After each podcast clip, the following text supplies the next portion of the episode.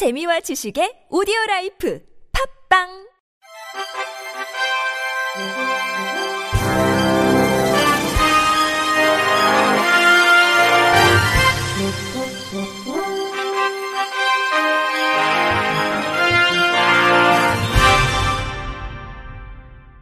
청취자 여러분 안녕하십니까? 1월 26일 수요일 KBIC 뉴스입니다. 장애인들이 국민의힘 윤석열 대선 후보가 발표한 개인 예산제 공약은 빈 껍데기라고 규탄하며 장애인 권리 예산 확대를 보장하라고 소리쳤습니다. 전국 장애인 차별철폐연대는 어제 오후 3시 국민의힘 당사 앞에서 윤석열 후보는 장애인 정책 불장난을 멈춰라 기자회견을 개최했습니다. 지난 1월 19일 국민의힘 윤석열 대선 후보는 이동권 확대, 개인 예산제 도입, 4차 산업 인재 육성 위한 직업훈련 강화, 장애인 문화예술교육 적극 지원, 발달장애 영유아 재활치료 건강보험 확대 등 장애인 정책 공약 5가지를 발표했습니다. 개인 예산제 도입 공약에 대해 윤 후보는 장애인 스스로 복지 서비스를 선택할 수 있도록 도입하겠다. 복지 선택의 폭을 선진국 수준으로 확대하는 내용이라고 설명했습니다. 전장연에 따르면 개인 예산제는 장애인에 대한 사회서비스 전 영역을 대상으로 일정한 사정 절차를 거쳐서 총량이 금액으로 산출되면 장애인 개인이 서비스 간 조정을 자유롭게 할 수 있도록 하는 제도입니다. 하지만 윤 후보가 발표한 개인 예산제 공약은 장애인 권리 예산의 규모 자체가 매우 적은 상황에서 유명무실한 공약이라는 지적입니다. 예산의 확대를 통해 장애인들의 필요에 기반한 다양한 서비스 구축이 이루어지지 않는 상황에서 이러한 접근은 빈 껍데기에 불과하다는 겁니다. 전 장현은 현재 장애인 정책에 필요한 건 서비스 종류와 양을 늘리고 그에 따른 예산을 확대하는 것과 당사자가 필요한 만큼 필요한 서비스를 받을 수 있는 지원이다라고 강조했습니다. 장애인 가족 22만 3,154명이 어제 서울 여의도 이룸센터 앞에서 기자회견을 갖고 더불어민주당 이재명 후보 지지를 선언했습니다. 이들은 이재명 후보는 모두를 살리는 실용의 정치를 실천해 오는 동안 사회적 약자를 위해 고민해 왔으며 장애인과 그 가족의 고단한 삶과 오랜 소망과 바람을 진심으로 이해하고 있다고 믿는다면서 사회 구성원으로서 누구도 차별받거나 배제되지 않는 평등과 사람 중심의 조화로운 나라를 이끌 이재명 후보를 지지하기로 했다고 밝혔습니다.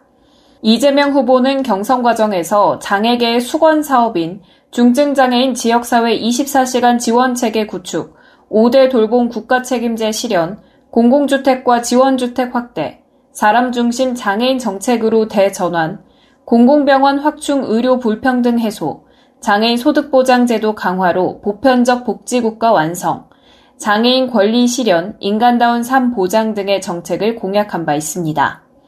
이들은 전국의 장애인 가족들은 장애인의 삶을 사람 중심의 정책으로 대전환할 수 있는 후보, 내 삶을 바꿀 수 있는 후보, 장애인도 지역사회에서 함께 살아갈 수 있도록 변화시킬 수 있는 사람은 이재명 후보라고 판단했다고 강조했습니다.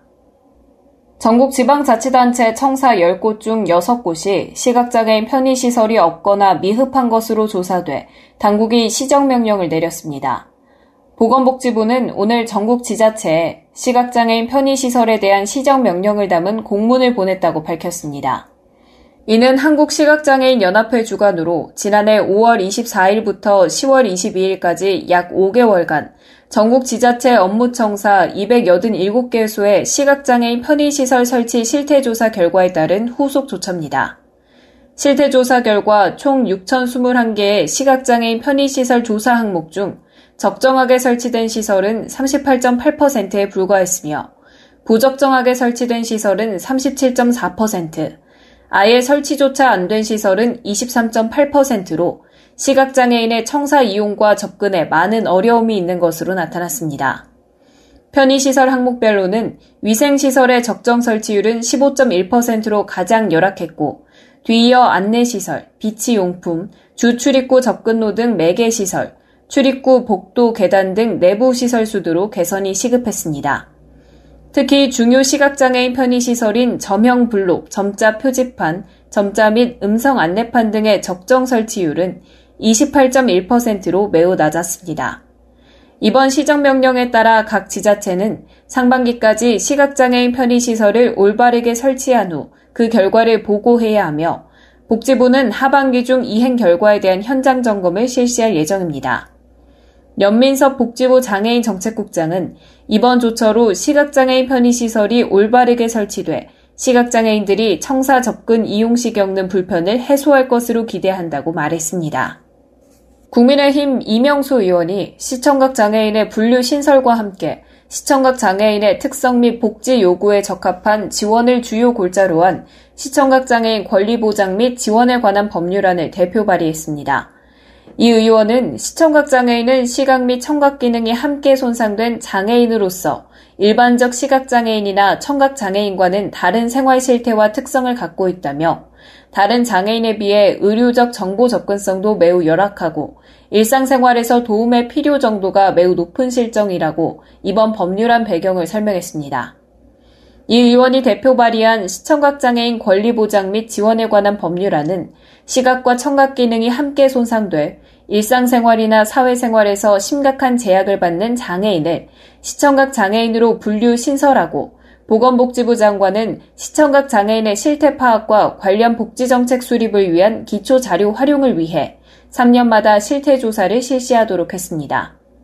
또 국가와 지방자치단체가 시청각 장애인에 대한 지원을 위해 정보 접근 및 의사소통 지원, 활동 지원사 및 시청각 통역사의 양성 및 지원, 자조단체의 결성, 시청각 장애인 지원센터 설치 운영 등을 통해 시청각 장애인의 사회 참여를 촉진하고 권리를 옹호 보장해 인간다운 삶을 영위할 수 있도록 하는 내용이 담겨 있습니다. 이 의원은 우리나라 시청각 장애인은 5천에서 1만 명으로 추정되고 있을 뿐 실태 조사가 없어 정확한 통계가 아니다며, 미국, 일본의 시청각 장애인 복지 정책에 비해 그들에 대한 지원이나 정책이 없어 장애인 중에서도 지원이 절실한 실정이고, 21대 국회 시작부터 시청각 장애인과 가족, 관련 단체 및 전문가들과 꾸준히 간담회를 진행하며 현 실태 파악과 그들에게 필요한 입법 사항을 보완해왔다고 밝혔습니다. 1995년 미국 오클라호마 폭탄 테러 현장에서 5명의 인명을 구해낸 시각장애인 영웅 레이먼드 워시번이 지난 16일 자택에서 75세를 일기로 세상을 떠났다고 AP통신이 23일 보도했습니다. 사촌 리처드 위트먼은 이날 지역방송과 인터뷰에서 사건 당일 현장에서 행동뿐 아니라 그가 살아온 인생의 모든 모습이 자랑스럽다며, 삶을 살아가고 일하고 생활하면서 길을 만들어온 그 모든 방식에서 그는 영웅이었다고 말했습니다. 오클라호마 지역의 아메리카 원주민인 유치족 출신인 워시번은 1995년 4월 19일 오클라호마 시티의 한 연방정부청사에 대한 폭탄 테러가 발생했을 때 건물 4층에서 자신이 운영하던 스낵바를 지키고 있었습니다. 당시 폭탄이 가득 실린 차량이 청사로 돌진하면서 어린이 19명을 포함해 168명이 숨지고 680여 명이 다쳤습니다. 폭발의 충격에서 다행히 살아남은 워시번은 스낵바에 함께 있던 손님 4명과 직원 1명을 침착하게 대피시켰습니다. 오클라호마 추모 박물관에 기록된 인터뷰에 따르면 그는 당시 상황에 대해 보이지 않아서 오히려 내가 그 사람들보다 유리했다며, 내가 할 수 있는 만큼 누군가를 도울 수 있는 바로 그 순간이 찾아왔다고 느꼈다고 말했습니다.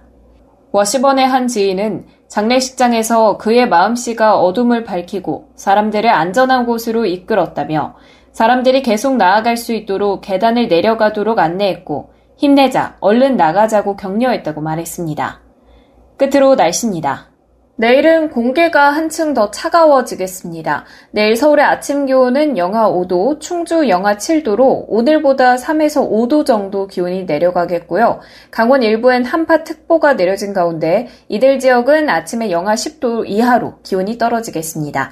하늘은 대체로 맑겠습니다. 가끔씩 구름이 많이 지나는 정도일 텐데요. 동풍의 영향을 받는 강원 북부 동해안엔 낮 동안 빗방울이 떨어지거나 눈발이 날리겠습니다.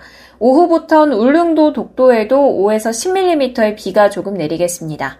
설 연휴가 다가오고 있는데 이때는 대체로 맑은 날씨가 예상되고요. 설 당일인 화요일엔 서쪽 지역을 중심으로 눈이 내리겠습니다. 날씨 전해드렸습니다. 이상으로 1월 26일 수요일 KBRC 뉴스를 마칩니다.